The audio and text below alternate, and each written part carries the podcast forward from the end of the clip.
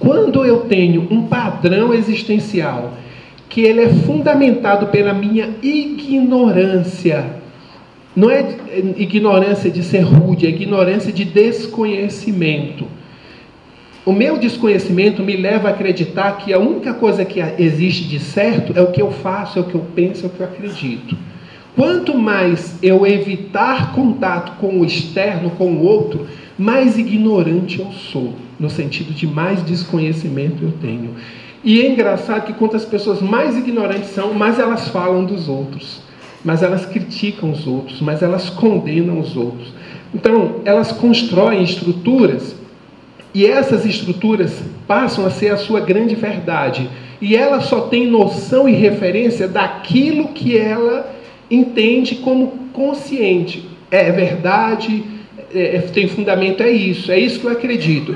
Esse, esse elemento vai fazer com que a sua mente, as suas emoções e o seu corpo se fundamentem apenas para atender aquilo, para satisfazer aquilo que ela estabeleceu como sendo verdadeiro na vida dela.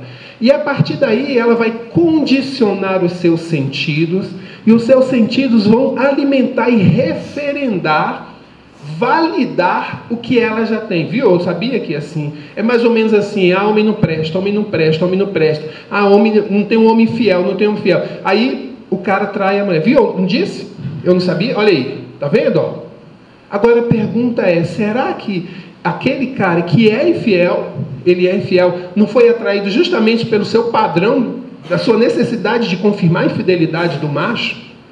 Dá para entender o raciocínio? Então, o padrão todo que está estabelecido é que vai fundamentar todos os processos patológicos. Todos os processos patológicos. As minhas dores, as minhas doenças serão em função daquilo que eu estabeleci, consciente ou inconscientemente. Na maioria das vezes, inconscientemente. Nós temos padrões de pessoas, de mulheres, e a gente vive numa sociedade em que estabeleceu-se padrões de estéticas, padrão de beleza.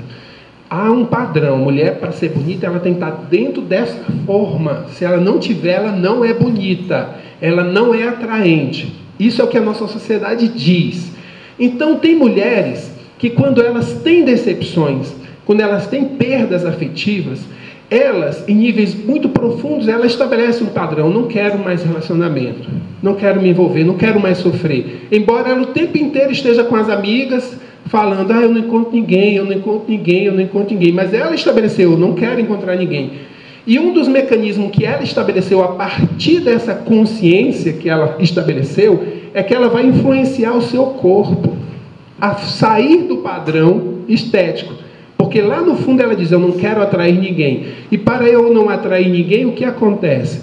Eu posso engordar, eu posso construir situações que vão manter as pessoas distantes. Um herpes, uma pele cheia de problemas, mau hálito, uma sudorese horrível, um, um CC gigantesco. Eu posso ter. Eu, eu, o meu corpo está respondendo a toda uma estruturação que eu estabeleci. E eu vou me manter nesse processo indefinidamente. Não adianta eu tomar remédio. Não adianta eu tomar aquele maravilhoso remédio para menstruação irregular. Não adianta. Ah, eu estou com corrimento. Toma tuia. Tuia é fantástico para corrimento. Pode tomar 10 litros de tuia. Não vai resolver o problema. Onde está o problema? Naquela formação que foi, dada a partir da sua ignorância. E esses elementos nessa roda viva vai fazendo com que isso se repita indefinidamente.